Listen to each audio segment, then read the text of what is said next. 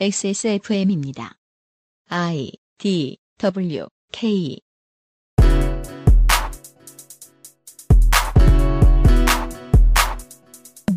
대부분의 시사 프로는 청소년의 정서를 범죄시하고 청소년 문화시장의 선두주자들을 범죄자 취급합니다. 미래세대의 생각을 알아야 정치의 미래상도 예측할 수 있을 텐데 뉴스미디어와 평단은 큰 관심이 있어 보이진 않습니다. 문학에 심취하기 좋은 가을에 덕질인의 전공 분야에서 추린 주옥같은 작품들을 만나보시지요.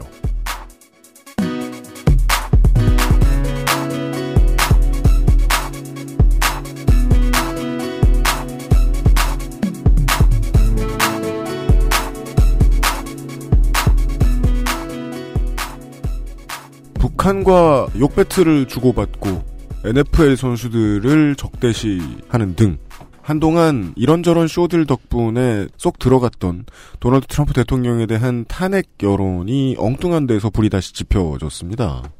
주인공은 허슬러의 발행인으로 잘 알려졌고 우리에게는 영화 피플 vs 레리 플린트의 실제 모델로 유명한 거부 레리 플린트가 10월 15일 워싱턴 포스트지에 광고를 실었습니다. 레리 플린트가.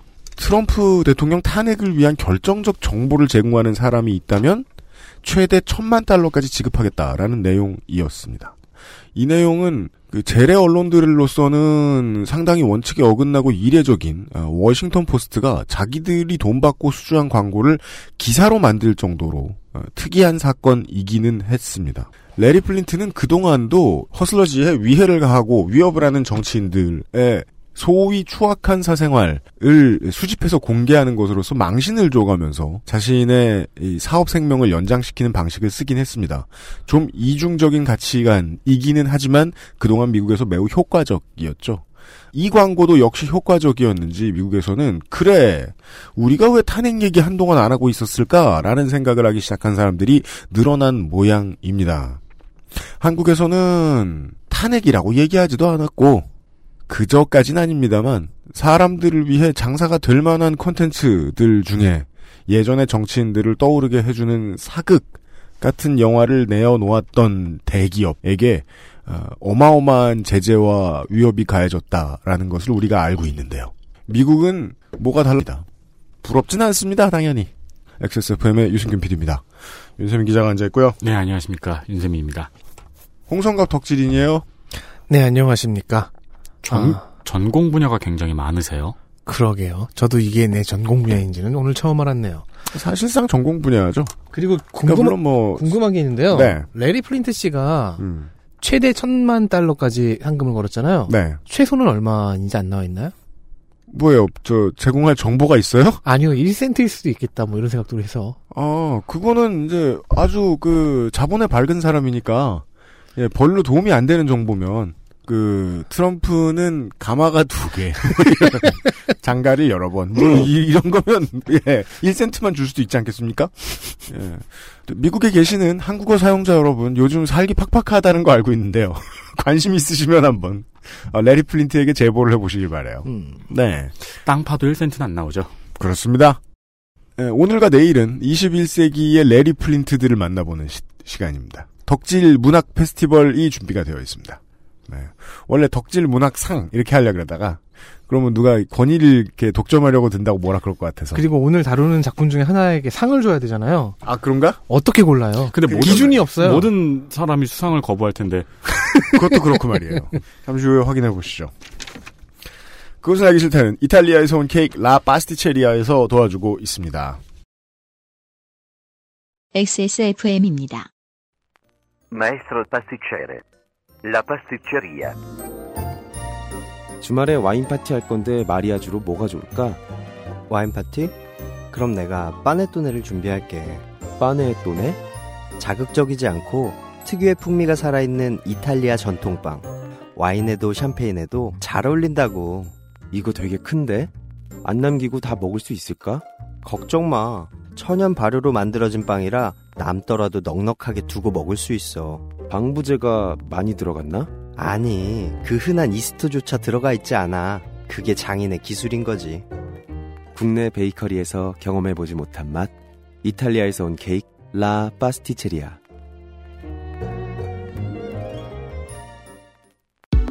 Bluetooth, headphone, Monster, Sony, Zabra, wireless, join the freedom, access mall. 국내 베이커리에서 경험해보지 못한 맛, 이탈리아에서 온 케이크, 라 파스티체리아. Maestro pasticcere, la pasticceria. 이런 기준이 생겼습니다. 라파스티체리아의 파네토네와 빤도로보다 머리가 크면 대두 아니면 일반인 정도랄까요? 김상조 독점거래위원장이 나와 앉아있습니다. 안녕하십니까. 제가 9월에 라파스티체리아의 빤도로와 파네토네가 돌아오면서 말씀을 드렸던 게 뭐죠? 보름 후에 신제품을 내놓겠다. 아, 그러네요. 이렇게 말씀을 드렸는데 신제품이 나와야 될 시기에 아직도 날씨가 따뜻하다 라는 말씀하시며 좀 더 기다려보라니까! 도대체 장사는 언제 하실 건지. 사장님, 우리 다음 주에는 추석이에요. 네. 추석에는 나오셔야죠. 그러니까 아직도 반팔을 입고 일을 하고 있다 라고 하시며, 마침 추석이 지나고 비가 한 차례 내린 이후에 갑자기 기온이 확 떨어졌지 않습니까? 네. 그런 의미로 신제품을 때가 되었다. 나올 때가 됐습니다. 아니, 뭔 신제품이길래 추워지기까지 기다리나 하고 이제 신제품의 몰골을 보았더니 바로 이해가 됐습니다. 네. 이거는 얼어 죽기 직전에 먹으면 참 좋은. 삶의 활력소가 넘쳐나게 될 것 같아요. 큰일이면 어지러울 거예요. 어지러워요. 네. 네. 일단은 그 예전에 팔았던 초콜라또 라인. 네. 예, 부활이 되고요. 먼저 처음에 나왔던 초콜라토 그대로 나오게 됩니다. 손으로 뜯어먹으면 손이 시큼해집니다. 조심하십시오. 네, 초코칩이 엄청 박혀있죠. 네. 네, 그리고 이제 여기서부터 원어로 읽어달라는 요청이 이 사람들이 아니 뭐 학원이라도 하나 끊어주든가. 이탈리아어를 우리가 어떻게 합니까? 네, 일단 읽어드리죠. 네. 파네토네 알 초콜라토 에 코코. 예, 이거는 초콜라토의 상품 위에 다크초콜릿, 크림이 잔뜩 발라져 있는. 여기서 잔뜩이란 코팅을 의미합니다. 전체. 그렇죠. 예. 이 나름대로의 물결 무늬 같은 게 있어가지고 그 명태의 일이 있잖아요. 네. 그걸 올려놓은 듯한. 하지만 초콜릿 색입니다. 네. 초콜릿으로 만든 명태가 올라가 있습니다. 네. 그리고 그 다음에 파네토네 알 초콜라토 알라떼 미르틸로 로소. 이거 딱 그 고1 때 제2외국어 시간 선생님이 읽게 시키면 빨리 앉으려고. 그렇죠. 예, 한글로 읽고 마는. 네, 이것은 위에 크림이, 그리고 안에는 원래 초콜라또에는 오렌지 필이 들어가 있잖아요. 이것에는 크랜베리가 들어가 있다고 하네요. 네. 마지막으로 파네토네 알 초콜라또 비앙코에 미르틸로. 청취자 여러분들 사실려면 외우셔야 될걸요? 이런 걸 쉽게 해달라고 해서 물러서실 사장님은 아니세요. 화이트 초콜릿. 네. 새 블루베리가 첨가된 그런 형태라고 합니다. 하얀 큰 돌 같은 것이 배용됩니다. 네, 이건 진짜 1위 같아요. 네. 화이트 초콜릿으로 만든 명태가 올라가 있습니다. 그렇습니다. 네. 제품은 450g 위주로 판매되면서요. 네. 1kg 같은 경우에는 예약 주문을 받겠다고 하네요. 하기 힘들고 둘 데도 없고 너무 커서. 네. 예. 그렇습니다. 네. XS몰에 달려가셔서 사진을 한번 보시고 명태가 아님을 다시 한번 알려드리며 초콜릿입니다. 여러 번 강조드립니다. 여러분이 보시는 것보다 큽니다. 많이 큽니다. 조심하십시오. 김상조 독점거래위원장이었습니다. 감사합니다. 네. 거대한 빵 너무 많이 사지 마시고요. 다 먹지도 못해요. 예. 안 사본 사람 얼마나 큰지 몰라요. 다 드신 분도 많이 있을 거예요. 하긴 그건 그래요. 네. 예.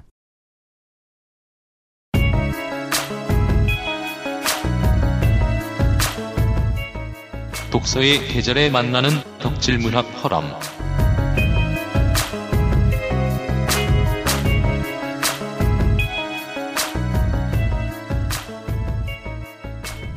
문학을 접하기 좋은 계절입니다. 그리고 많은 분들이 지금 이 대목에서 살짝 불안해하시겠죠. 왜요? 저희가 문학을 다룬다 하면은 실제 그게 문학 작품, 소설이나 시와 같은, 우리가 한강 작가의 책을 다룰 이유는 없습니다. 그런 경우는 거의 없었잖아요. 저희는 광희의 문학을 다루죠. 뭐 맨 부커상의 권위에 도전하고 싶은 것도 아니고. 그렇죠. 부커티의 권위에 도전합니다. 그렇습니다. 협의의 문학이 아닌 광희의 문학. 5차례 챔피언인데. 저는 아주 옛날에는 게임을 다룬 적도 있었고요. 네. 하지만 오늘 주제는 좀 개인적으로 매우 조심스러운 분야입니다. 이게 딱히 시의성이 있는 것도 아니고요. 네. 아, 왜 그 알실 나오면서 시의성 찾아. 아니, 처음 나와요? 시의성 있지 않아요? 시의성 투성이 아니에요? 너 홍성갑 아니지? 홍성갑 잡아먹었지. 그 아이들에서 무슨. 네. 예. 그러니까 그동안 시의성 없는 것만 했으면서. 네. 그러게요. 그래도 뭐 요즘 비슷한 얘기가 업계 관련자, 특히 이제 비평가들한테서. 네. 이 분야의 비평가들한테서 하나둘씩 나오고 있어서, 아, 지금이 적기다. 네. 약간 늦지 않았나.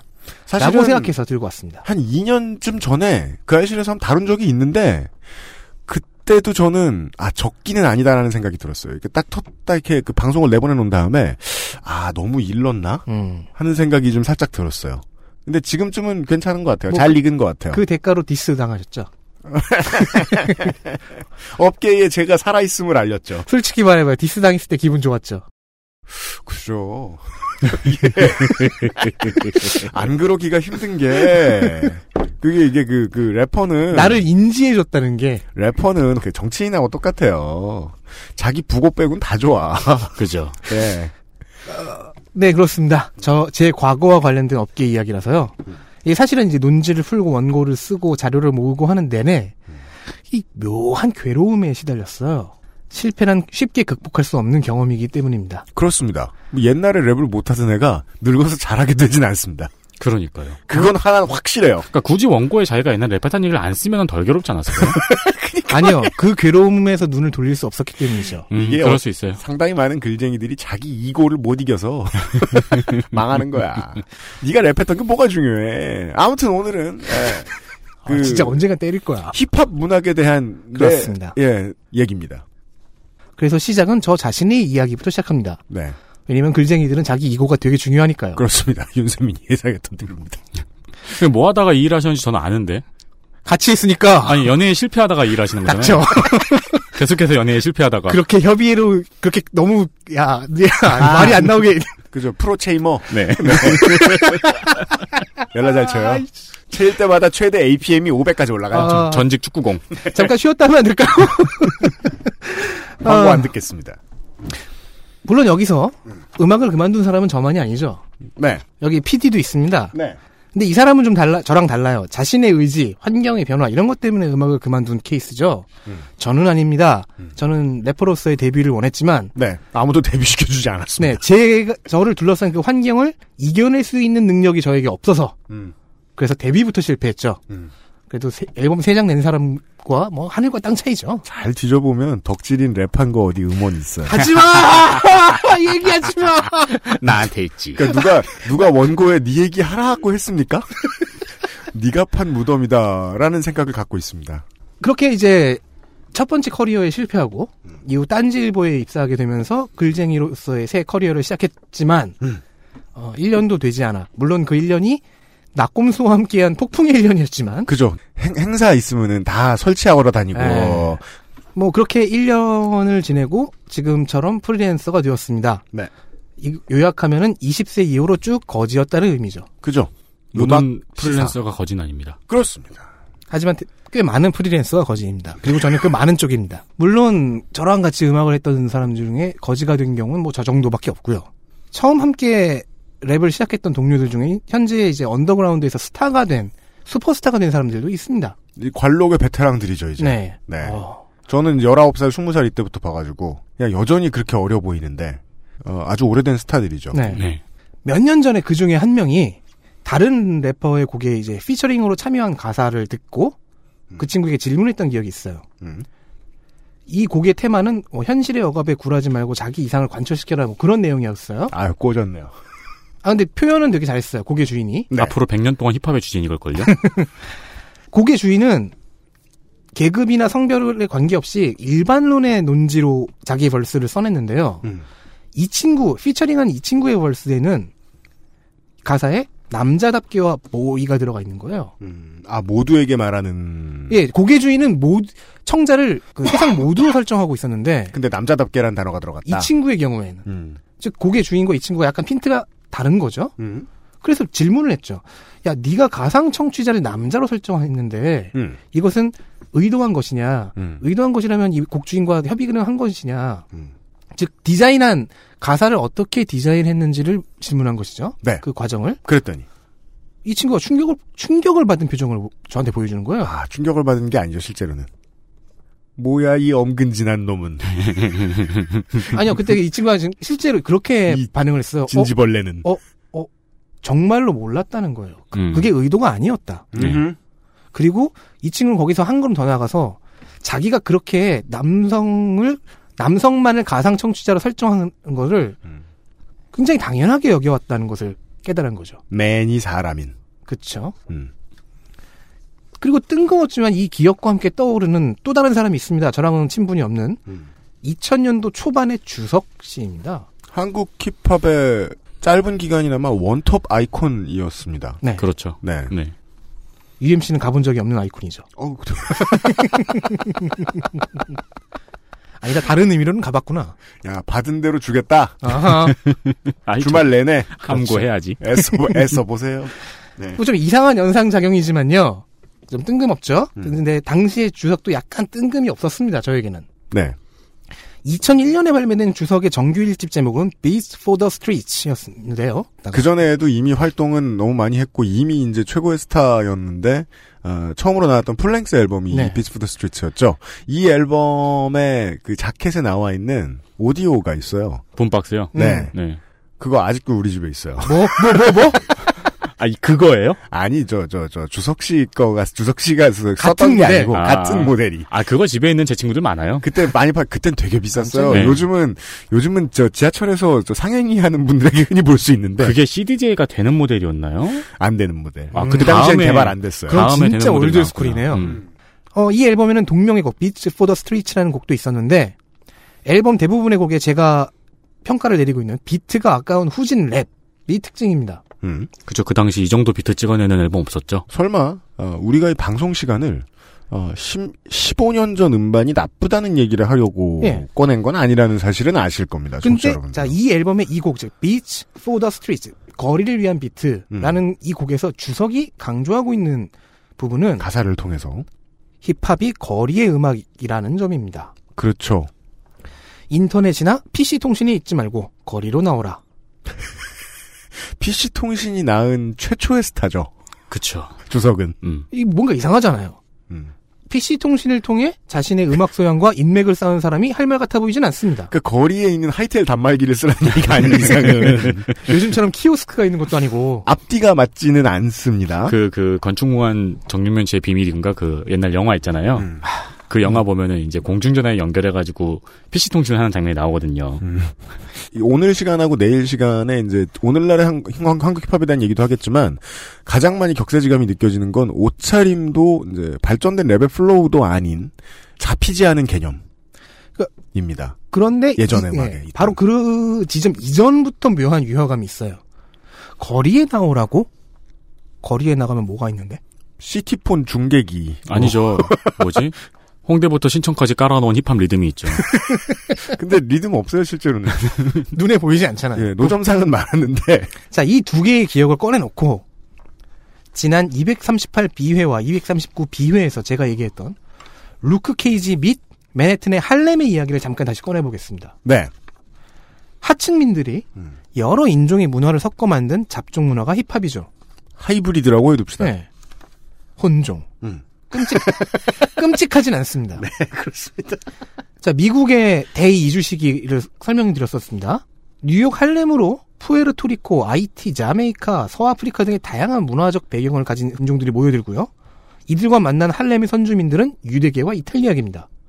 이런 문화들이 빈민가의 환경 속에서 섞였어요. 생존이 우선인 환경에서요. 자, 이질적인 문화 요소들이 부딪히면서 경쟁이 장르 발전의 기초 원리가 됩니다. 네, 맞습니다. 좁은 네. 땅에 많은 경쟁자들이 있습니다. 네. 게다가 그 환경은 생존 우선의 환경이에요. 그래서 힙합은 매우 특이한 경쟁을 통해 자신을 발전시키는 DNA를 만듭니다. 그렇습니다. 시작부터 협업보단 경쟁인 이유는 경쟁이 있은 후의 협업이죠. 악기의 자식이 아니라 사회문화의 자식이기 때문입니다. 이 그렇습니다. 장르가. 그러고 보니까 또 주석의 1집에도 Last Man Standing이라는 곡이 있고요. 네. 초기의 주석은 Only the Strong Survive라며 약육강식이라는 명제를 강조하고 다녔습니다. 월미도 송서방이요. 그렇게 들렸죠. 그걸 몰랐어요? 월미도 송서방. 아, Only the Strong Survive를 주석 씨의 발음으로 들면 월미도 송서방으로 들려요. 아니, 저는 주석 씨가 되게 좋은 사람이라고 생각하기 때문에. 거짓말? 마음 아프게 하고 싶진 않아요. 아니, 좋은 사람. 아니, 좋으신, 예, 좋으신 분이겠죠. 그니까, 지인으로서는 되게 좋은 사람이라고 생각합니다. 어쨌든 간에요. 자, 개토 현실에서 탈출하기 위한 방법이 이제 같은 계급의 사람을 누르고 올라가는 것이라는 점에서는 힙합의 이 DNA가 약간 모순적으로 보이기도 합니다. 네, 하지만 이것이 기본입니다. 네, 이런 배틀 DNA가 초래한 부작용이 90년대에는 투팍과 비기의 사망이 있었죠. 근데 이런 배틀 DNA가 발전할 수밖에 없는 이유는 그때 설명을 주셨잖아요. 네. 다 같이 우리 이 환경을 좋게 바꿔보자는 노력이 한 50반세기 동안 실패했잖아요. 그렇죠. 그럼 결국 내가 살자는 논리밖에 안 남죠. 그래서 탈출하는 데 성공하고 누구는 실패하고. 네, 90년대의 문제를 아무리 되돌아봐도 투팍도 비기도 사실 죽을 정도의 큰 문제에 휩싸였던 것은 아니었어요. 네. 다만 문학이 실제 사회를 보여주다 말고 문학이 실제 사회를 잡아먹는 때가 가끔 있는데 네. 그런 상황에서 희생됐다고 봐야죠. 스스로를 희생시켰죠. 네, 그 당시에 가사에 어울리게 살다 간 사람들이 좀 많았거든요. 맞아요. 그리고 2013년에는 켄드릭 라마가 컨트롤 대란이라는 걸 일으켜서 네. 이 부작용을 스포츠 개념 속에 가두자는 제안을 한 바가 있습니다. 그렇죠. 세계 컨트롤 위원회를 만들어가지고 컨트롤 페어플레이 깃발이 이제 랩하기 전에 자기에 아이들이 들고 아이들이 그걸 들고 나오고 이거 정말 이거 아니야 그런 건 아닌데 네. 예 컨트롤은 왠지 정말 그 사람들에게 미움을 발산시키는 마약 같은 것이다라고 생각하는 사람들이 많았거든요. 한국에선 그렇게 받아들였는데 네. 그때 당시 켄드릭 라마의 이 사태를 촉발시켰던 가사를 보면은 내용은 디스 같은데 표현은 디스가 아니고 네 맞아요. 디스라고 보기엔 조금 존중이 섞여 있는데 존중이라고 보기엔 디스 같고. 그러니까 주말 중에 이제 계속 한 번쯤 언급을 하겠습니다만은 켄드릭 라마는 컨트롤 가사를 엄청 고급스럽게 썼는데 네. 네. 게임 룰에 입각해서 게임 룰로만 썼는데 그 게임 룰이 무엇인지를 얘기 안 해주는 것도 게임의 룰이다 보니까 그 게임의 룰이 사람마다 달랐던 거죠. 그래도 이게 문학의 즐거움이죠 어찌 보면. 네, 그래도 뭐 미국의 힙합씬에서는 그 룰을 유추해내고 그럴 정도 영향은 있었던 것 같고요. 그러니까 이 룰을 래퍼들이 어떻게 인식하고 있느냐를 보고 있는 것도 재밌었잖아요. 그렇죠. 정리하자면 배틀을 통한 발전을 통한 개토 탈출하여 내뿜는 스웨거와 메시지. 이게 본토 미국 힙합의 기본적인 서사 구조입니다. 그렇습니다.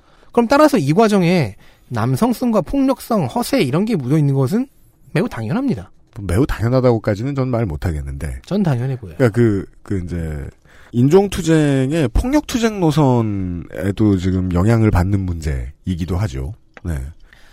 현재 미국 힙합은 이런 특징 중에서 부정적인 부분들을 조금씩 덜어내는 논의를 진행 중입니다. 아, 이런 지 몇 년 됐습니다, 벌써? 네. 네. 스눕덕이 자신의 옛날에 했던 언행들을 사과하고, 뭐 어떤 래퍼는 그 언행을 뭐 합리화하고 합리화라도 해야 되는 상황이 되어가고 있는 거죠. 최소 합리화라도 해야 되고 네. 웬만하면은 잠수 따라야 되고 루페 피아스코가 중요한 역할을 또 했죠. 네. 네. 자, 이 논의 이전에 힙합을 접했던 주석 그리고 그 바로 다음 세대인 저와 제 친구들의 경우에는 당연히 이런 외피를 일단 가져오게 돼 있습니다. 네. 이 논의 이전의 외피요. 한국의 문화적 배경하고는 상관이 없지만 그쵸? 들고 옵니다. 자, 주석은 당시 본토 힙합 트렌드를 가장 빨리 수입하는 능력 좋은 수입상이라는 평을 받았습니다. 그 평대로 이 외피 부분을 잘 이해하고 있었기 때문에 거리 운운, 약육강식 운운을 하셨던 것이고 네.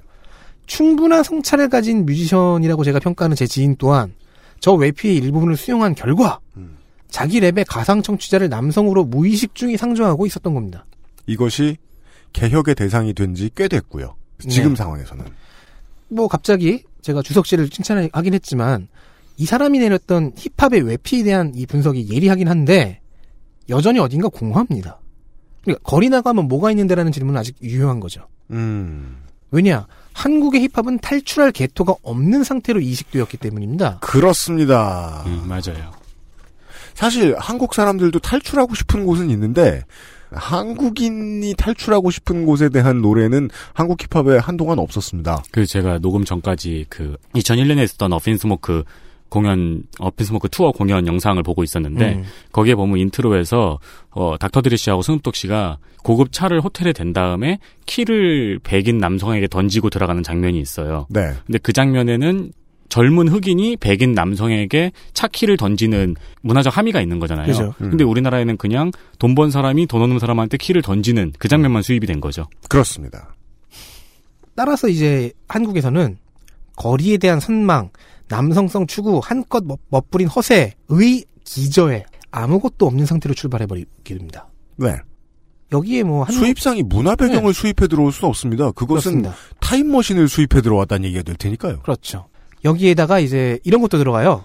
한국 음악 팬덤 특유의 힙합만이 아니라 그 이전 모든 장르에 다 있었던 진정성을 추구하는 경향이 들어가면서 그럼 이 텅 빈 공간이 안 보이질 않는데 보이긴 보이는데 여기에 뭘 넣을까? 작가주의를 넣자 하는 시도가 있었습니다. 있었죠. 뭐 원더와 오버의 편가르기 구도도 여기서부터 나왔지만 오늘은 이 해묵은 떡밥을 얘기할 건 아니죠. 사실 이 정도 수준쯤 유지하고 있었던 2000년대 중반만 해도 한국 힙합은 문학으로서 평가할 만한 가치가 거의 없었습니다. 2000년대 중반까지 랩을 하셨잖아요. 본인은요? 그렇게요. 이래서 그 알실은 힙합 얘기를 안 하고 싶은 거예요. 그렇군요. 내가 껴들어가잖아. 알았어요. 그러니까 저를 빼고요. 네. 이 공간을 그만 어색하게 만들어주세요. 랩할 때도 그렇게 어색하더만. 대충 이런 것이 아무도 뭐라 안 했는데 혼자 화난 래퍼가 생겨난 메커니즘이었습니다. 그죠. 자연 발화죠. 천불이 뱃속에서 일어날. 알도 안 훔쳐가는데 화가 난 앵그리버드. 그러니까 어떤 청취자, 어떤 수용자에게는 왜 화내는지 모르겠고 그 화가 어디서부터 기인한 건지 모르겠는 그 상황. 맞아요. 그래서 웹툰만 가져왔으니까요. 보통은 네. 내가 꿈을 이뤄서 화가 나 있죠. 성공해서 화가 나 있죠. 그렇습니다. 쇼미더머니에 등장하고 있는 래퍼들 대다수가 오래전 주석예처럼 외피에 대한 분석은 훌륭한데 기저에 대한 성찰은 충분치 못합니다. 네. 이건 누구의 탓도 아니에요. 이식해온 나라에서 흔히 벌어질 수 있는 상황입니다. 그리고 래퍼들한테만 뭐라고 할 게 아닌 게 그 나이 또래에 그 출연하는 젊은이들, 그 나이 또래 사람들에게 창의성 요구하기 힘든 교육을 해왔잖아요. 나라가. 그렇죠. 예, 갑자기 래퍼들한테만 되게 깊은 수준의 창의성과 통찰력을 요구한다? 모르겠습니다. 미국의 경우에는 다른 공간이 없었기 때문에 거리, 공원 등을 거점으로 삼고 발전을 했는데 한국에는 그런 거점 공간이 있었어요. 네. 놀이터요. 아니, 홍대 놀이터 말고요. 온라인이었죠. 네. 서버요. 때문에 주석의 거리 선망이 다시 공허해집니다. 그렇습니다. 한국 힙합의 주류를 차지한 대부분의 뮤지션, 크루, 운동은 온라인에서 시작했습니다. 여기서 운동이라고 얘기한 건 무브먼트 크루를 말하는 거예요? 아니요. 운동이라는 의미의 무브먼트라는 단어를 쓰고 싶었어요. 알았어요. 유승균 PD는 PC통신 세대죠. 저와 제 동료들은 인터넷 게시판 세대입니다. 한 3, 4년 차이 나지만. 네. 2010년대 들어 학교 동아리 출신들이 추가되더라고요. 맞아요. 근데 이 사람들도 습작을 올려 피드백을 받고 이름을 알리는 등의 온라인 활동은 거칩니다. 그렇습니다. 뭐 이거는 모바일 시대가 도래한 뒤라서 그럴 수도 있지만요.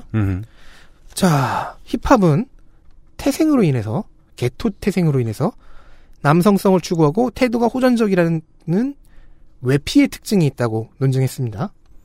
종주국인 미국의 경우 이런 호전적인 특징을 아까 말씀드렸듯이 켄드릭 라마로부터 시작한 길들이기 작업이 진행 중이고요. 사실 이거 하려고 했던 래퍼들은 되게 많았는데 네. 좀 더 지금의 세대에 맞게 소프트하게 얘기하고 내면의 고민을 이야기하는 가사를 쓰면 2000년대 중후반까지만 해도 다 망했습니다. 2010년대부터 바뀌었죠. 그리고 이제 남성성의 경우에는 이제 조금씩 반성과 재성찰의 운동이 진행 중이고요. 자, 한국 힙합 또한 이 특징을 그대로 물려받아 갖고 있습니다. 남성성 추구, 호전적 태도. 그런데 한국 힙합은 거리가 아닌 온라인에 적을 두고 있습니다. 사실 남자들 쭉 세워놓고 호전적인 순서대로 줄 세우면 제일 뒤에 있을 사람들이 한국 힙합을 시작했어요. 그러니까 이제 뭔가 힙합 커뮤니티에서 정모를 하면은 다 뿔테 안경을 쓰고 있었어요. 아, 인정. 뿔테안경. 인정. 뿔테안경 무시하고 그래. 물론 성갑이 지금. 그래. 네. 인정한다. 네. 온라인에 적을 두고 있는 한국 힙합. 남성성, 호전성이 있어요. 근데 온라인에서 남성성과 호전성을 보이는 커뮤니티가 유명한 게 하나 있죠. 예전에는 없었는데 지금은 있어요. 1배요. 한국 젊은 남자들이 한 번쯤은 들어가 본다는 이 커뮤니티의 성격과 한국 힙합의 성격이 신기하게도 동일합니다. 자, 요게 첫 번째 질문입니다. 이번 주에 방송이 이야기하는. 블랙넛에게 일배 혐의가 있는 것도 블랙넛의 캐릭터가 일배의 표준 캐릭터와 유사하기 때문이죠. 네. 이게 이제 한국의 문학적 표현으로 뭐라 그럽니까? 화신. 아바타. 리인카네이션. 네. 이 유사성이 과연 우연일까? 우연이라고 보기가 좀 힘든데요. 현재 한국 힙합의 메인 이슈 자리에 들어가 있는 두 유닛, 블랙넛과 일리네어 레코즈는 일베의 현재와 이상을 보여준다고 생각합니다. 하나는 현재, 하나는 이상. 네. 주제문이군요. 고맙습니다. 이 주제에서 발전시킬 거예요. 지금까지는 이 주제문까지 오는 논증이었고요. 시사 프로를, 시사교양 프로가 필요해서 XSFM의 팟캐스트를 찾으시는 여러분들, 그것은 알기 싫다 찾아 들으시는 여러분들께 매우 생소한 얘기고, 그래서 이 질문부터 시작해야 친절한 진행자입니다. 이 얘기를 저희가 왜 했을까요? 네. 이유 없이 날린 건 아닙니다. 네. 그러니까 그냥 집에 있는 성가비가 불쌍해서 일이라도 하거라. 그래서 한 게 아닙니다. 그럴 땐 이 질문을 한 번 더 해야죠. 이 얘기를 왜 저 사람한테 맡겼는가? 그렇죠. 근데 저 사람은 그 이유를 잘 파악하지 못한 것 같아요. 옛날에 내가 랩을 해서 이렇게 생각하는 모양인데 그런 것이 아니고요. 아니, 깔끔한 이 논지 진행을 보고 듣고도 지금 이런. 네. 언젠가 때릴 거야. 어떠한 래퍼들과 우리가 일베에 대해서 가지고 있는 생각, 외면, 심지어 가사 너머 깊은 곳 어딘가에 존재할 것 같은 내면, 또 왜 이렇게 닮아 보이는가? 네. 네. 지금 변하고 있는 세상을 이해하기 위해서 정말 많은 것이 필요하고, 이제 곧 조성주 소장 나와가지고도 그런 비슷한 얘기 해줄 걸로 제가 지금 예측하고 있는데요. 요즘 좀 민감한, 이 정치나 시사 쪽에서 일을 하고 있는 사람들이 가장 많이 가지고 있는 고민이 이겁니다. 사람들이 왜 이렇게 변해갈까? 이렇게 삭막해졌을까? 네. 거기에 대한 답을 바쁜 시사 프로들은 찾으려 하지 않죠. 네, 저희가 이번 주에 그걸 위한 시간을 좀 써보고 싶은 겁니다. 근데 그 와중에 시작하는 길에 이상하게 힙합이 자꾸 발에 채웠습니다. 전 그랬습니다. 저희가 전직이라서 그런 것은 아닙니다. 그럼요. 아니, 사회에 많아서 그래요. 네, 그렇죠. 그렇죠. 사실은 BJ들을 가지고도 얘기할 수 있었을 텐데, 우리 중에 BJ를 해본 사람은 없어 말입니다. 광고를 듣고 엄청나게 잘했다고 하는 덕질인의 나머지 정리를 들어보시죠. 그것은 알기 싫다는 우리 집 새 집밥, 아임웰 도시락에서 도와주고 있습니다. XSFM입니다.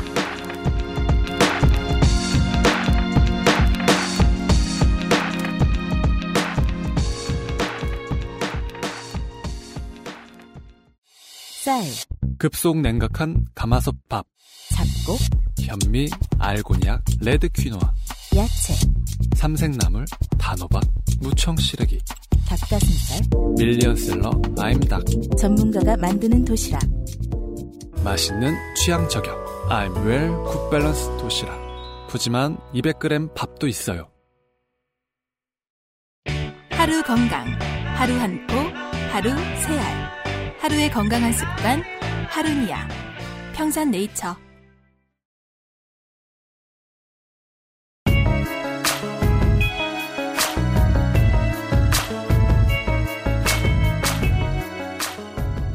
윤세민 기자, 아까 화장실에서 담배 피다가. 네. 덕질인이. 네. 자기도 모르게 수건 걸려있는 거 정리하는 거 봤어요? 못 봤어요. 깔끔하게 하더라고. 오. 네. 깔끔한 정리를 좋아하는 덕질인과 함께하고 있습니다. 안녕하십니까. 강박증 환자입니다. 네. 블랙넛과 일리네어라는 이름을 던져놓고 끝냈었죠. 네. 블랙넛 이야기부터 먼저 가볼까요? 블랙넛이라는 유닛에 대한 분석은 이미 한 적이 있죠. 165B회에서 UPD와 블럭님이 아주 잘해내신 바 있습니다. 거기서 출발해보자고요. 블랙넛은 자기 이제 호전성이라는 특징의 근원을 패배자 기믹, 피해의식으로 뒷받침해서 설득력을 얻습니다. 매우 영리한 방법이긴 합니다. 기절을 메우는 방법이죠. 여기에다가 이제 일배정서라고 할 수 있는 무임승차자, 즉 사회적 약자에 대한 공격적인 정서가 호전성과 맞물립니다. 네.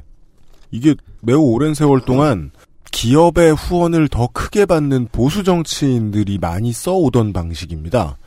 호혜의 대상이 되는 약자를 무임승차자로 분류하여 사회를 이등분하고 그들을 사회가 더 미워하게 함으로써 실제로 강자들에 대한 미움을 삭제시키는 정치적인 책략입니다. 이 지점이 바로 보수가 극우가 되는 지점이기도 하죠. 그렇습니다. 사용하는 표현 방법을 보면 에미넴과 비슷해 보이긴 합니다. 그런데 에미넴은 좀 달라요. 에미넴의 경우에는 그 슬림 쉐이디라고 하는 별도의 작중 자아를 만들어요. 캐릭터를 따로 하나 더 만듭니다. 그래서 이 캐릭터에게 혐오 표현을 몰아주고 이를 명백한 개그로 처리하거나 아니면 매우 부정적인 감정으로 포장해서 퇴로를 만들어줍니다. 이게 90년대와 2000년대를 가르는 대표적인 팝 뮤지션인 에미넴의 특성입니다. 네. 나, 미디어에서 존재하는 나, 그리고 미디어, 그리고 사회, 이 사자의 관계를 아주 깔끔하게 도식적으로 보여줍니다. 네. 그 어떤 작사가도 해내지 못했던 영역입니다. 물론 뭐 루페 피아스코, 이게 어려운, 그 모르시는 분들은 모르는 이름들이 나옵니다. 루페 피아스코 이전과 이후, 드레이크 이전과 이후 이런 식으로 구분을 하기도 합니다만은, 계급 투쟁에서 비롯됐던 미국의 힙합의 폭력성은 에미넴 이전과 이후로 그 성격이 다릅니다. 처음 다 바뀝니다. 그리고 에미넴 본인은, 그러니까 현실에 존재하는 에미넴 본인은, 개인으로서의 에미넴은 이 두 가지의 자아 사이에서의 충돌을 굉장히 괴로워했었죠. 2005년 곡인 When I'm Gone에서는 에미넴이 자신의 시적자 캐릭터인 슬림 쉐이디와의 괴리 혹은 충돌에서 오는 고통을 표현한 바가 있습니다. 인용해 보겠습니다. 네. 그러나 네가 저지른 업보가 되돌아와 너를 괴롭힌다면, 그리고 네가 지키던 것들이 너에게 침을 뱉고 등을 돌린다면, 딸이 겪는 고통의 근원이 바로 너라면 어떻게 되는 거지? 아빠, 내가 한 것 좀 봐요. 아빠는 비행기 타러 가야 한다. 잘 모르겠다. 나가 놀아라, 헤일리. 아빠 지금 바쁘다. 아빠 지금 노래 만들고 있잖아. 노래가 저 혼자 써지진 않잖아. 그네 한번 밀어줄 테니까 그 다음엔 혼자서 타라. 그리고 노래에게로 뒤돌아서는 딸을 사랑한다고 쓰고, 그리고 딸아이를 닮은 그 아이 엄마에게 손을 대고 그녀의 캐릭터에 침을 뱉고. 그게 슬림 쉐이디야. 그래, 슬림 쉐이디는 미쳤어. 쉐이디가 오늘의 내 성공을 잊게 했지만 쉐이디는 오늘 밤 아이를 달래야 해. 1절 중에서 발췌했습니다. 다시 설명하지만 에미넴이라는 작가는 자기의 음악의 작중자아를 둘로 나누어서 서사의 역할 분담을 구분지은, 즉 캐릭터를 이용한 팩션 작가의 기술을 사용한 경우입니다. 네. 뭐 근데 이제 2010년대 들어서는 슬림 쉐이디라는 이제 명칭화된 캐릭터를 사용하지 않고 곡마다 화자를 따로따로 설정하는 식으로 확장되었지만, 에미넴 초기의 곡인 스탠이 현재 그가 사용 중인 확장된 기술의 프리뷰를 보여주는 곡입니다. 이 곡에는 이제 에미넴 자신에게 강박적으로 집착하는 팬 스탠이라는 사람이 등장하고요. 이 사람이 쓴 세 통의 편지가 1, 2, 3절입니다. 4절은 이에 답장하는 에미넴의 편지입니다. 이렇게 해서 총 4개의 벌스가 있어요. 네. 마지막 답장에서 에미넴은 깨닫습니다. 얼마 전 뉴스에서 접한 비극적인 사망사건의 주인공이 스탠이었다는 사실을 깨닫습니다. 네. 망연자실하죠. 이 곡으로 인해서 얼마 전 옥스퍼드 사전에는 유명인사에게 과도하게 집착하는 팬이라는 의미의 명사 및 동사로 스탠이 등재되었습니다. 고등학교 내내 이 노래만 들었던 사람들도 많죠. 그렇죠. 이 앨범, 저는 고등학교 때 이 노래가 안 나왔었어요. 저희는 고등학교 때예요. 저 고3 때 알비미싱요. 야, 이런 늙은이. 와, 알비미싱는 진짜 옛날에 있던 유명한 곡으로 들었는데. 나 중학생 때. 저 왜냐하면 제 고등학교 내내 그 비기는, 그때까지 비기는 살아 있었거든요. 제가 중3인가 고1 때 죽었을 거예요 아마. 제가 고2 때. 고3 때, 네, 고2 때 투팍이 가셨고, 이 노래 전까지 에미넴의 곡에 등장하는, 말하는 화자는 덕질인이 이야기해준 슬림 쉐이디. 네. 미쳤는데, 그리고 약자도 공격하는데, 네. 그 이유가 자기 때문이 아니라 그냥 개그적인 캐릭터이기 때문에 그렇게 하는. 그렇죠. 것이 명확한. 근원을 파고 들어가면 에미넴이라는 본인의 이제, 네. 상처 때문인. 어느 정도 환상 속의 캐릭터가 존재를 했는데, 사람들은 그런 화자를 랩음악에서 본 적이 별로 없기 때문에 그것에 대해 오해를 많이 시작을 했고, 팬이 된 이후부터는 그 슬림 쉐이디라는 캐릭터를 따라하는 온 마음으로 따라하는 팬들이 생겼는데 여기에 있어서 이제 사회적 책무도 인식해야 되고 그 가사를 쓰는 네. 마샬 매더스 에미넴 본인은 그 에미넴 마샬 매더스 본인으로서 처음 등장한 게 이제 이 스탠이라는 노래의 네 번째 벌스에 나오는 에미넴이죠. 그렇죠. 예, 멀쩡한 사람인 것 같은 톤으로 랩을 합니다. 네. 그동안 들은 적 없는. 네. 그래서 그 당시까지 나왔던 그 힙합 히트곡들 중에서 그 미디어와 사회와 미디어를 생산해내는 사람의 관계를 이렇게 보여주는 노래가 없었거든요. 예. 물론 이렇게 캐릭터를 나누고 어떤 문학적 장치 속에서 문학적인 함의를 담아낸다고 하더라도 혐오 표현은 혐오 표현이긴 하죠. 그럼요. 그래서 어떻게 써먹느냐의 문제가 중요한 거긴 하지만 자 그래서 에미넴이 요즘 자기가 과거 그리고 현재에 쓰고 있는 혐오 표현에 대해 합리화 및 사과를 하고 있습니다. 그러니까 블랙넛과는 많이 달라요. 사용하는 기술은 공통점이 있는데 더 큰 전략, 캐릭터에 있어서는 굉장히 분명한 차이가 있습니다. 블랙넛은 에미넴이 되길 원하는 것으로 보이고 실제로 그렇게 얘기했다는 그런 얘기도 있고요. 또한 이제 범죄적이고 파괴적인 캐릭터의 심리와 행동을 묘사하고 서술하는 능력도 둘 다 출중한 편이긴 합니다. 하지만 분리의 전략을 쓴 에미넴과 달리 블랙넛의 찌질하고 사악한 작중자는 자기 자신의 자아범죄에서 벗어나지 못하고 있습니다. 그런데 이 블랙넛의 찌질한 캐릭터가 힙합의 특징인 남성성과 호전성을 이제 한국으로 수입하는 과정에서 한국식 로컬라이징이 가능케 하는 메커니즘으로 작용하기도 했습니다. 네, 이걸 또 시도한 블랙넛 이전의 선배들도 있고요. 네. 네. 근데 블랙넛이 진짜 놀랍도록 전형적인 캐릭터여서 이 사람이 추천하고 다닌다는 루페 피아스코의 곡 Hurt Me Soul의 가사를 보면 블랙넛이 어느 대목에 공감했고 힌트를 얻었는지를 알 수가 있습니다. 네. 직역이 아닌 번역입니다. 들으실 내용은. 사실 이건 원문을 들려드리고 싶지만 엄마는 내게 밥을 못 주고 남자친구는 날 때리고 나는 섹스로 돈을 벌고 이웃은 나를 싫어하고 경찰은 나를 죽이려 하고 이 넌센스 상황이 날 만들었고 이제는 갈 곳도 없어. 그들은 우리 동네를 포격하더니 우리를 살인자라 부르고 복지 혜택을 뺏어가고 의료보험은 감당이 안 되고 선생은 날 가르치고 싶지 않아 하고 때리기만 할 뿐 내 영혼을 아프게 해. 이게 첫 번째 훅입니다. 가능한 오지 원문의 플로우와 비슷하게 하려고 지금 애를 쓰고 있습니다. 아 그렇잖아. 이거 플로우가 이렇잖아. Mom can't feed me, my boyfriend need me 이렇게 가잖아요. 알았어. 그러니까 랩 하겠다고 하는 걸 얼마나 말렸는지. 그리고 두 번째 훅은 이렇습니다. 뭐 네. 그들은 내 딸을 데려갔고 우린 마실 물도 없고 직장을 구할 수도 없고 총격전이 계속되고 우린 내쫓긴 신세인데 난 방금 전과를 달았고 이젠 갈 곳이 없어. 내가 역병에 걸렸다면서 주사를 놓고 나는 아이를 낙태하고 우린 국외로 추방당하고 내 노트북엔 스파이웨어가 들어있고 난 여기 머물 수 없다 하고 그런데 다른 갈 곳도 없어. 먹는 걸 멈출 순 없어. 절친들은 떠났어. 목사님이 날 더듬는데 난 이 나라를 사랑하는데 내 이어폰을 잃어버렸지만 내 말이 모두에게 들리길 내 영혼이 아프기 때문에. 두 번째와 세 번째 훅에서 발표했습니다. 루페 피아스코의 이 Hurt Me Soul이라는 노래를 실제로는 찾아서 들어보시면 랩도 워낙에 훌륭하지만 이런 식의 작사 방식이 놀랍죠. 작중의 자아가 한 사람 입으로 여러 사람이 계속 튀어나오고 있습니다. 네. 예. 남성, 여성. 흔들린 것처럼. 네. 그러니까 그게 그 인권 운동을 하는 사람이 우리 사람들. 그러니까 미국의 인권 운동에는 민족주의가 중요해요. 앞으로는 되게 안 좋은 문제의 시초가 될 수는 있겠지만 민족주의가 되게 중요했습니다. 근데 민족주의도 되게 범위가 넓은 민족주의였죠. 네, 꼭 인종이죠. 아프리칸 아메리칸뿐만이 아니라 그게 푸에르토리칸이어도 좋고 유색인종. 예, 거의 모든 유색인종을 우리의 사람들이라고 부르면서 광의의 민족 의식을 갖다 주입합니다. 네.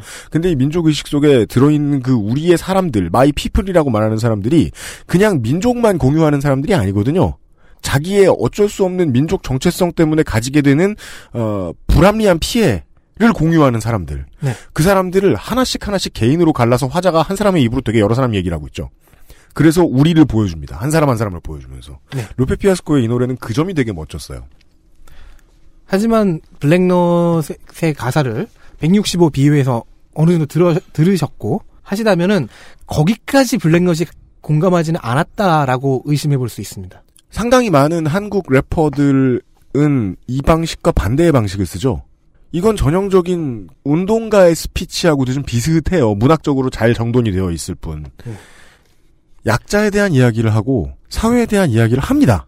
피해를 받는 원인 같은 것도 보여주고 그 현상과 결과 같은 것도 보여주는데 그 안에 내가 아니라 공동체도 있을 수 있거든요.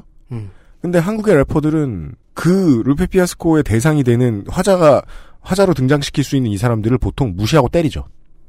자신이 더 피해를 받았다고 생각하기 때문이죠. 맞습니다. 네. 이것이 주제문인데 왜 벌써 나왔죠? 그래서 루페 피아스코는 진보적인 감성을 문학에 담았는데 한국의 몇몇 래퍼들은 이걸 받아와서 극우적으로 해석해냅니다. 그죠? 그러니까 이렇게 네. 이야기를 하면은 1배에서 욕먹고 반대로 이야기를 하면은 1배라고 욕먹고 그러니까 조심스럽게 이야기를 해야지 했는데 1배가 된 거죠. 그 과정에서 블랙넛은 이게 아예 그냥 솔직하게 내 생각대로 해버리겠어라고 나간 거고요. 윤세민이 되게 편안하게 얘기했는데 이 감성을 공유 못하시면 되게 어려우실 거예요. 네. 조심스럽게 얘기했는데 1배가 됐다. 다른 가치관은 잘 모르겠고 다가오지도 않거든. 그렇죠. 그래서 조심스럽게 썼는데 1배처럼 된 거, 극우처럼 된 거예요. 백색처럼 된 거고. 그래서 블랙넛이 1배 현재라면은 1배식 정서의 현재라면 일리네어 레코즈, 즉 도끼와 덕화야 요즘에 한 분이 더 추가됐죠. 빈지노. 이들은 이상향입니다. 네. 여기서 조금 더 들어가 보는 거죠. 자, 헬조선의 현실에서 이미 루저예요. 계층 이동을 꿈꾸기 어려운 그런 계층이 됐습니다. 그러면 이런 일베식 정서에서는 일리네어가 보여주는 자수성가 부자 캐릭터를 판타지인 동시에 워너비 대상으로 소비하게 됩니다. 네, 도끼라는 라이터는 이 포인트를 정확하게 이해하고 있습니다. 네. 이 성공을 질투하거나 아니면 이 성공을 이루고 싶은데 보니까 도끼와 더콰이엇은 마침 자기들 또래입니다. 네. 자기들과 비슷한 시기를 살면서 현재의 성공을 거둔 사람들이에요. 그러면 이제 질투와 선망에 대결함과 감정이입이 더해집니다. 그럴 수밖에 없죠. 특히나 그 사실에서 여러 번 얘기하는 문제입니다. 보수는 개천 출신의 용을 되게 좋아합니다. 그를 모델로 사회민주주의로서의 발전을 막아설 수 있기 때문입니다. 사민주의는 개천을 싫어해요. 모두를 평등하게 만들어 놓으려고 하지 않습니까? 네. 그래서 이런 식의 감상들이 많습니다. 도끼 잘 되는 거 보면 내가 다 뿌듯하다. 네. 왜냐면 이들은 오버그라운드에서 상품화된, 즉 메이저 시장에서 상품화된 기획을 거치지 않았고 자기 자신들이 스스로를 기획한 언더그라운드 작가주의 같아 보이거든요. 실제로 그렇고요. 말 그대로 이 오래된 잡지인 소스에서 좋아하는 말이죠. 메이드맨. 본인이 직접 스스로를 만들어낸. 네. 네. 도끼의 곡 111%라는 곡에서 일부의 가사를 좀 발췌해보겠습니다. 도끼의 캐릭터를 아주 잘 보여줍니다. 21에는 1억, 22엔 거의 2억, 그래 23엔 5억 찍고 5에는 10억, 이젠 6이니 더? Oh yeah, I got bigger man. 이러다 억대짜리 광고까지 찍겠네. 나는 절대 망할 일이 없네. 사기 따윈 당할 일이 없네. 니들 도움 바랄 일이 없게. 일리네어 웨이 참 탄탄한 길을 걷되 안전한 길을 피해 달리는 비포장도로 내 차식에 나는 돌려줄 리 없지 도로. 어렸을 때부터 어려운 일들 많이 겪어 별로 뭐든 놀랍지도 않아 니들 부정들 정도론. 좀 중략해서 뛰어넘으면요, 예술가인 척을 하네 이런 배은망덕한 놈들. 본인 꿈에 지가 혀를 차네. 나같이 배운 거 없는 놈도 그 정도 인간의 도리는 지키며 살아. 돈 벌기 쉬워 보이는 가요에 미끼는 달어. 누가 시키는 가려운 찝찝한 일들로 네가 금전 땡길 때에 내가 몇십억을 버니. 삐지는 가녀린 Be sucking on my kick. 앞에서는 아무 말 못하면서 랩에서 나를 씹죠. 시계 차 자랑이 어쩌네. 요즘 랩이 어떻네. 돌려 말하지만 누가 봐도 내 얘기. 지는 못하면서 있어도 안 할 것처럼 철이든 척. 나를 어리석은 놈 취급해대지. 다시 말해, 난 술 담배 안 해. 쌍스러운 욕도 입으로 안 뱉어. 난 싸우지도 않아 화도 거의 안 내. 열심히 일하며 살 뿐 낭비 안 내. 내가 번 돈으로 가족들 이사를 갔네. 파산했던 우리 집에 쌓인 빚을 깠네. 우리 엄만 내게 억 단위 연봉을 받네. 우리 아빠는 팔에 나와 같은 시계를 찾네. 우리 이모 내 롤스로이스 뒤에 탔네. 우리 형은 전세계를 돌아 나와 함께. 마약조사와도 검찰들은 날 못 잡네. 생긴 거와 다르게 바르게 살아왔네. 일리네어 레코즈의 성공 비결 중에는 이제 좋은 음악도 있겠지만 허풍도 있습니다. 허풍 전략이요. 열심히 한 만큼 번다, 요즘 돈 좀 들어온다, 잠도 줄이고 벌고 있다 등등의 허풍 섞인 스웩을 줄기차게 해온 결과 그 허풍이 현실화되었습니다.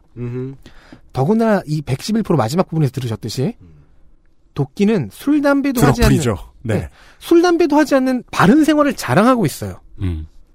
자, 생각해봅시다. 힙합의 스웩이라는 특징은 이 요소는 겸손의 미덕과는 배치됩니다. 하지만 도끼는 바른 생활과 노력이라는 사회의 보수적 기초 규범은 지키면서 성공의 바늘구멍을 통과한 캐릭터를 만들어서 팝니다. 한국에 이제 랩스타가 거의 존재하지 않는 상황에서 랩스타가 된 거예요. 힙합을 통해 경제적 성공을 이뤘다. 기존 사회의 시스템 일부를 거스르는 저항의 증명이기도 한데요. 동시에 시스템의 일부인 도덕률, 그것은 긍정화하는 상황입니다. 영리한 분리로 볼 수도 있고요. 교묘한 조화로 볼 수도 있습니다. 네. 잘 만든 캐릭터입니다. 세 곡의 가사 일부를 발췌를 해보았습니다. 맞아요. 일리네어의 뮤지션들은 돈을 되게 많이 벌었는데도 매출이 꽤 되고 음원 판매 수익도 상당히 아니고 행사 비용도 상당히 센데도 불구하고 안 듣는 사람은 도통 안 듣죠. 네. 제가 그래요, 사실은. 히트곡이 아니기 때문이 아닙니다. 매스미디어 시대가 끝났다는 걸 보여주는 스타들 중에 한 사람입니다, 도끼는. 이 정도로 유명한 가수가 있으면 그 사람의 노래를 모두 알아야 되잖아요. 이제 안 그렇죠? 미디어가 TV 안에 있지 않죠? 예, 도끼의 팬들이 도끼를 예뻐하는 중요한 이유 중에 하나기도 합니다. 저 매출에 비해서 전국구가 아니에요. 네. 그리고 그런 스타들은 유튜브에, 아프리카에, 팟캐스트에 깔렸습니다. 지금 세대들만 모르죠. 불쌍하게도 그 젊은이들이 떠나간 공중파랑 놀고 있습니다. 종편이랑 놀고. 예. 지금 세대는 누굴 말하는 거예요? 우리보다 어린 사람들. 한참 어린 사람들이겠죠, 아마? 네, 그런 점 정도를 일리네어는 보여주고 있고요. 우리가 뭐 블랙넛 얘기도 좀 많이 했는데 내일 이 시간에 다시 한번 얘기를 해보겠습니다. 네. 많은. 내일은 뭔 얘기를 할까요? 일베식 정서의 현재와 이상을 네. 블랙넛과 일리네어 레코즈로 얘기했으니 그러면 이들이 어떤 생각으로 이 두 유닛을 좋아하게 됩니까? 즉 이들의 기저에 깔려있는 심리를 다시 한번 예전에도 추적해본 바는 있지만 다시 한번 추적해보겠습니다. 네, 내일 이 시간에 덕질 문학 논평이 이어지겠습니다. 그것은 알기 싫다는 더 편해진 마지막 선택 평산네이처 하루니아 씨 시리즈에서 도와주고 있습니다. XSFM입니다.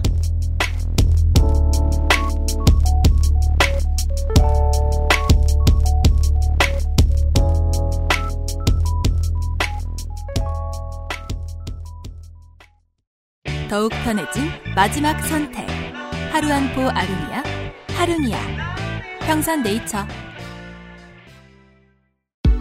Bluetooth headphone speaker Sony Monster wireless Join the freedom XS Mall JJL speaker Charge free Bluetooth speaker Go Clarity HDBT headphone Bluetooth Sony Monster JBL Meet the speaker. Join the freedom. Access Mall. 질리지 않는 6가지 영양밥상. 맛있는 취향 저격. 아임웰 굿밸런스 도시락. 아, 그래도 저 도끼 랩을 너무 따라하지 않아줘서 고마워요. 사실 이 사람의 플로우 감성이 저랑은 정말 안 맞더라고요. 이유가 있어 또. 아, 맞아도 따라하지 마. 내 승에 차지 않아서. 아우 정말. 근데 한국에서 형의 플로우 감성을 충족시킬 만한 래퍼는 많이 없어요. 닥쳐. 뻔한 얘기로 시작을 했고요. 미국에서 힙합 음악이 이제 문화의 주류로 자리 잡았고 그렇게 된 이유는 한국과는 다르다. 예, 그리고 수입해 들어올 때는 귤이 탱자가 되었다. 네, 그 참 네. 재밌어요. 그래서 많은 평론가들이 일본의 사례를 많이 비교를 했었죠. 네. 일본은 빠르게 정착시키죠. 네. 그러니까 속도의 차이가 있을 뿐 최근에 한국 힙합은 이제 역수출이 돼서 잘 나가는 상품이 된 지 좀 됐습니다. 저랑 같이 했던 친구들이 아랍권에도 팔리나 봐요. 네. 아랍 쪽의 팬들이 그 친구들과 지인인 저를 자꾸 팔로우하는 경우도 있더라고요. 깜짝 놀랐어요. 수출이 될 때는 이게 K-팝 같은 뭔가 찔러도 피 한 방울 안 나오는 소름 끼치는 기계 같은 완성도일지라도 어떠한 완성도가 있다는 뜻이거든요. 네. 내면이 없어 보이는 예전에 공허했던 한국 힙합하고는 많이 달라졌다는 뜻일 겁니다. K-팝도 마찬가지고 한국 힙합도 마찬가지고 이 정도의 매출이 나오려면 내수 시장에서 이미 히트를 기록했어야 됩니다. 그렇습니다. 네. 한국 힙합은 내수 시장에서 히트를 계속해서 거듭하고 있고 이걸 듣고 또 들어도 이해가 잘 안 오는 사람들은 상당수 있는데 특히나 이제 덕질인과 제가 전직을 한 다음에 만나는 사회에 대해서 얘기하고 예, 정치에 대해서 얘기하는 사람들 이걸 알아야 될 이유가 뭐가 있는가 라는 아주 순진한 생각을 하고 있더라고요. 열쇠가 여기에 있다는 사실을 내일 이 시간에 좀 더 얘기해 볼 수 있지 않을까 싶습니다. 비상시국 대책위원회였습니다. 안녕히 계십시오. 안녕히 계십시오. 내일 뵙겠습니다. XSFM입니다. I, D, W, K